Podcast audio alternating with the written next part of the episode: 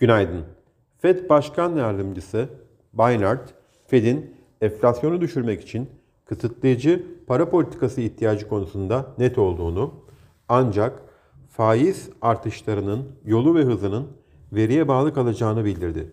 Cumhurbaşkanımız Sayın Recep Tayyip Erdoğan, esnaf ve zanaatkarlara 60 ay vade ile %7,5 faiz oranıyla 100 milyar liralık yeni kredi kampanyasının başlayacağını belirtti. Ağustos ayında işsizlik oranı bir önceki aya göre 0.4 puan azalarak %9.6'ya gerilerken yıllık bazda 2.2 puan iyileşme kaydetti. Bugün yurt içinde cari işlemler dengesi açıklanacak. Yurt dışında ise önemli bir veri akışı bulunmuyor. Bu sabah Asya endeksleri ve Amerika'da vadeli endeksler satıcılı işlem görüyor.